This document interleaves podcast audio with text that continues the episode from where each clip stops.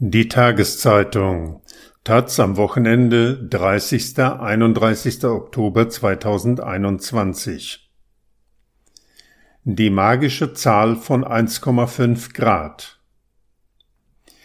Die Erderhitzung bei 1,5 Grad zu stoppen, ist im Klimaschutz inzwischen das Maß aller Dinge.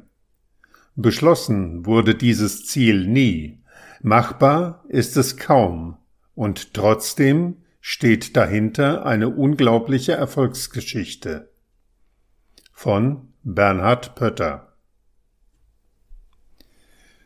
Armin Laschet kam kaum zu Wort.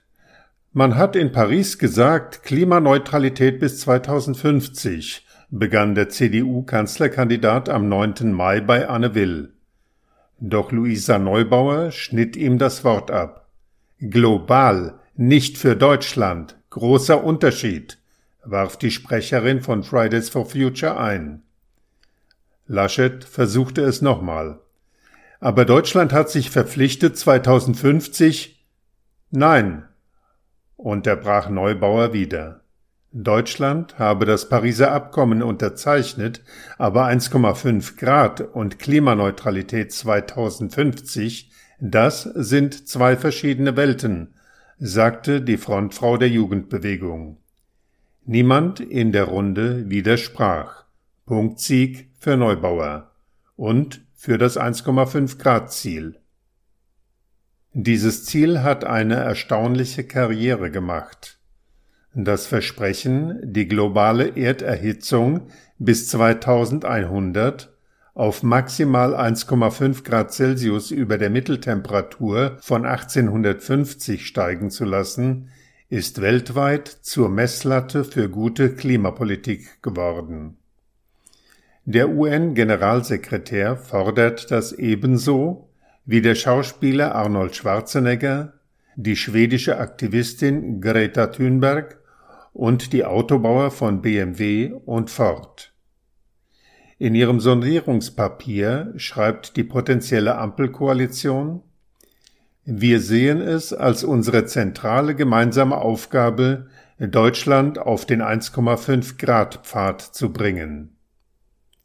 Dabei wurde das Ziel so gar nicht in Paris beschlossen, sondern nur als ambitionierter Arbeitsauftrag formuliert. Seit 2015 wird es immer populärer, während es die steigenden Emissionen immer mehr gefährden. Die unwahrscheinliche Erfolgsgeschichte des 1,5 Grad Ziels zeigt aber auch, welche unerwartete Dynamik Klimapolitik bekommen kann. Die 1,5 Grad hatte bis zum Schluss niemand wirklich auf dem Zettel. Erinnert sich Jochen Flassbart, SPD-Staatssekretär im Bundesumweltministerium. Er war einer der Verhandler in Paris. Denn seit der ansonsten gescheiterten Konferenz in Kopenhagen im Jahr 2009 galt unter zwei Grad als Richtschnur. Aber schon in Kopenhagen forderten vor allem die Inselstaaten 1.5 to stay alive, 1,5 Grad damit sie überleben könnten. Der Slogan wurde allerdings kaum ernst genommen, auch nicht von der Wissenschaft. Wir waren die Außenseiter, die Papiere und Modellrechnungen vorlegten, die sich mit 1,5 Grad als Ziel beschäftigten. Erinnert sich der Klimaforscher Karl Friedrich Schleusner vom Think Tank Climate Analytics. Für den fünften Bericht des UN-Klimarats IPCC von 2014 hätte man natürlich auch Szenarien für 1,5 Grad rechnen lassen können, aber das hatte niemand auf dem Radar. Auch der große Unterschied zwischen 1,5 und 2 Grad, den der IPCC erst 2018 in einem Sonderbericht feststellte, sei da im Prinzip schon klar gewesen. Eine Erwärmung um zwei Grad ist zu viel. Doch Politik und Wissenschaft in den Ländern mit dem größten CO2-Fußabdruck hielten an den zwei Grad fest. KlimaschützerInnen waren froh, überhaupt ein Ziel zu haben. Das hat etwas sehr Wichtiges geliefert, sagt ein altgedienter Klimadiplomat. Es hat das abstrakte Ziel der Klimarahmenkonvention in eine konkrete Zahl übersetzt. Dieses Ziel besteht darin, eine gefährliche menschengemachte Störung des Klimasystems zu verhindern, wie es die schon 1992 verabschiedete Konvention forderte. Mit diesem Ziel begann auch die entscheidende Konferenz in Paris im Dezember 2015. Der deutsche Pavillon, ein einfacher Verschlag aus Sperrholz, der allerdings mit einer begehrten und umlagerten Espressomaschine gesegnet war, hatte als Logo groß Below Two Degrees an den Wänden stehen. Weil Gerüchte aufkamen, Umweltgruppen wollten den Slogan als PR-Aktion in 1,5 Grad umwandeln, luden die Deutschen schnell den von allen respektierten Verhandler der Marshallinseln, Tony de Brum, ein, erinnert sich Jochen Flassbart. Auf einer improvisierten Veranstaltung erklärte de Brum daraufhin, die Deutschen seien verlässliche Partner der kleinen Staatengruppe AOSIS. Er setze volles Vertrauen in sie. Flassbart selbst sagte, Deutschland unterstützt die Forderung nach 1,5 Grad, wohl wissend, dass das weder die deutsche noch die abgestimmte EU-Position war. Nachrichtenagenturen meldeten das in die Welt. Ich bekam dann einen Anruf aus dem Kanzleramt, was das denn solle, erinnert sich Flassbart. Ich habe denen gesagt, das sagt man hier so auf der Konferenz und dann hat keiner mehr nachgefragt. Auf der Konferenz wurde das 1,5 Grad Ziel immer wichtiger. Für uns Inselstaaten war das eine rote Linie erzählt James Fletcher, damals Energieminister der Karibikinsel St. Lucia. Wir waren entschlossen, daran festzuhalten und zur Not die Verhandlungen platzen zu lassen. Wir hatten schon zu viele ergebnislose Konferenzen gesehen. Trotzdem weiß Fletcher nicht, wie die 1,5 Grad in den Text kamen, gibt er zu. Ich habe mit den Arabern geredet, die sagten, keine Chance, das bedroht unsere Wirtschaft. Und mit einem Verhandler aus Argentinien, der sagte, ich fühle mit euch mit, aber 1,5 Grad bedeutet, dass wir kein Rindfleisch mehr verkaufen. Das geht nicht. Dass die Passage im Endtext auftaucht, sei erst sehr früh am Morgen des letzten Tages entschieden worden, erinnert sich Laurence Toubiana, damals Klimagesandte der französischen Regierung und rechte Hand von Außenminister Fabius, die hinter den Kulissen die Fäden zog. Vor allem die Saudis und die Chinesen waren strikt dagegen. Eines allerdings sei diesen Ländern noch wichtiger gewesen, dass die gemeinsame, aber unterschiedliche Verantwortung der Länder in den Text kam.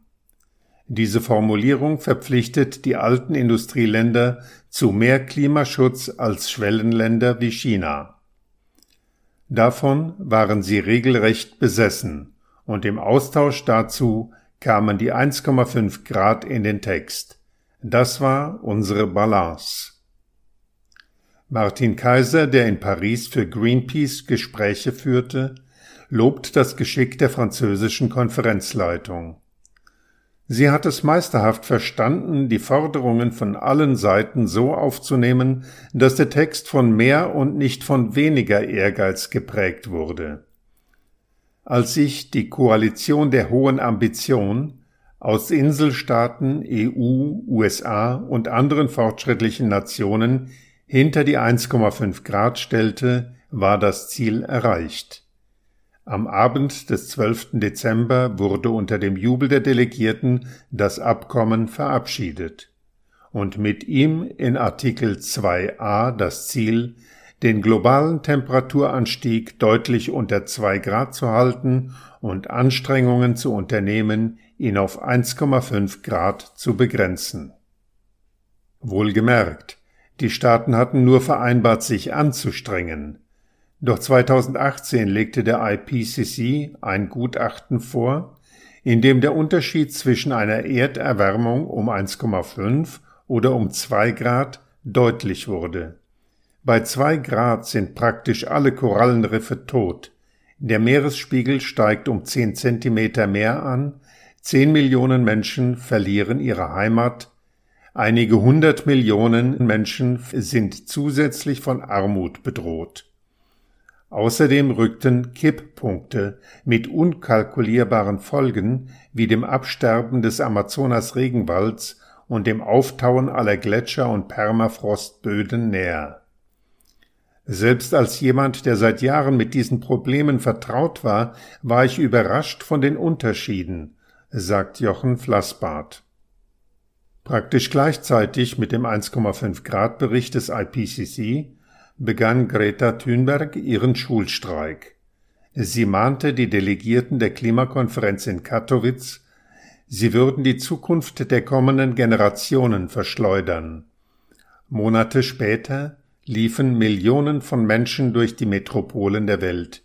Sie forderten Klimaschutz und die Einhaltung von 1,5 Grad, die angesichts von Waldbränden und Dürresommern zur Hoffnungsschiffre wurden. 1,5 Grad fordern, um wenigstens deutlich unter 2 Grad zu erreichen, so stellt sich die Debatte oft dar. Auch bei der Berechnung des verbleibenden Budgets an CO2, das die Welt noch ausstoßen kann.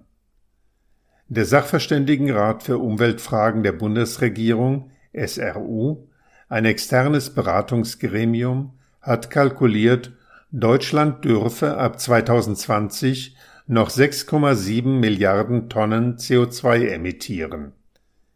Der Budgetansatz, den die Bundesregierung ablehnt, weil nicht im Pariser Abkommen angelegt, ist noch gnädig mit der Politik. Er toleriert 1,75 Grad Erwärmung. Wie groß die Wirkung von 1,5 Grad Ziel und Budget trotz allem ist, zeigt der Beschluss des Bundesverfassungsgerichts vom April 2021, das ernsthaften Klimaschutz forderte. Zwar erwähnen die Richterinnen den Text des Pariser Abkommens, wonach 1,5 Grad nur anzustreben sind, aber in der Begründung zitieren die Richterinnen den Budgetansatz. Damit adelt das Verfassungsgericht die Sichtweise der Fridays. Die Regierung reagierte. Klimaneutral soll Deutschland bereits 2045 werden. Mehr Ökostrom soll fließen. Doch auch diese Maßnahmen führen nach SRU-Berechnungen nicht auf den Pfad der 1,5 Grad Tugend. Auch hat der Sieg des 1,5 Grad Ziels im globalen Bewusstsein bisher keinen ausreichenden Einfluss auf die realen Emissionen. Laut IPCC-Rechnung müssen sich die globalen Emissionen von 2010 bis 2030 halbieren, damit die Welt eine realistische Chance auf eine Erderwärmung von nur 1,5 Grad behält. Doch die weltweiten Treibhausgasemissionen aus fossilen Brennstoffen sind nicht gesunken, sondern weiter gestiegen. Auch in Deutschland sind 1,5 Grad keine Realpolitik. Ein Gutachten im Auftrag von Fridays for Future rechnete vor, dass mit drastisch verschärften Ökostromzielen, schnellem Kohleausstieg und Einschränkungen beim Verkehr Klimaneutralität bis 2035 machbar wäre. Das Gutachten nahm allerdings die Landwirtschaft aus der Rechnung heraus. Immer noch planen Parteien, Verbände und Behörden im Alltag nicht mit dem 1,5 Grad Ziel. Bei den Verhandlungen der Kohlekommission wurde immer von einem 2 Grad Ziel ausgegangen, berichtet Martin Kaiser für Greenpeace Mitglied des Gremiums. Das zögerte den Ausstieg aus der Kohle bis 2038 hinaus. Vor den Toren demonstrierten damals die Fridays für 1,5 Grad.